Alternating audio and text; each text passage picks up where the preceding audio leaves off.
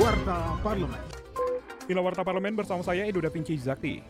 Wakil Ketua Komisi 2 DPR RI Juni Mart Girsang meminta Menteri Agraria dan Tata Ruang atau Kepala Badan Pertanahan segera menindak tegas munculnya mafia dalam program pendaftaran tanah sistematis lengkap atau PTSL yang bisa merugikan masyarakat. Menurut informasi yang diterima, Juni Mart mengungkapkan ada sejumlah oknum yang secara ilegal dengan terang-terangan kerap meminta uang dalam pengurusan surat-surat pertanahan. Politisi fraksi PD Perjuangan itu juga mengingatkan pemerintah untuk menindak tegas jika mendapati oknum pegawai kantor pertanahan yang ikut terlibat. Warta Parlemen.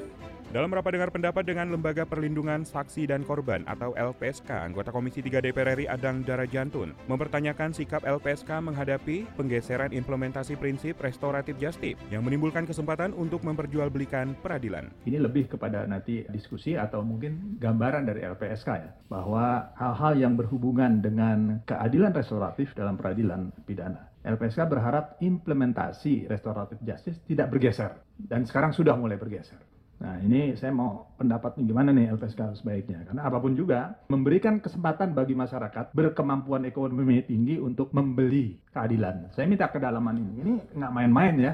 Karena saya lihat di lapangan ini restoratif justice ini udah mulai jual-menjual.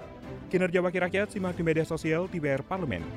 Anggota Badan Legislasi atau Balik DPR RI Lulu Nur Hamida mendesak rancangan Undang-Undang Pekerja Rumah Tangga atau RUU PRT segera disahkan menjadi RUU usulan inisiatif DPR RI agar dapat segera dibahas bersama pemerintah. Legislator fraksi PKB itu menyebut RUU PRT bukan hanya memberikan payung hukum kepada pekerja rumah tangga, akan tetapi juga mengatur soal penyaluran dan pemberi pekerjanya. Dan begitu perlindungan bagi PRT dapat lebih maksimal. Televisi Radio.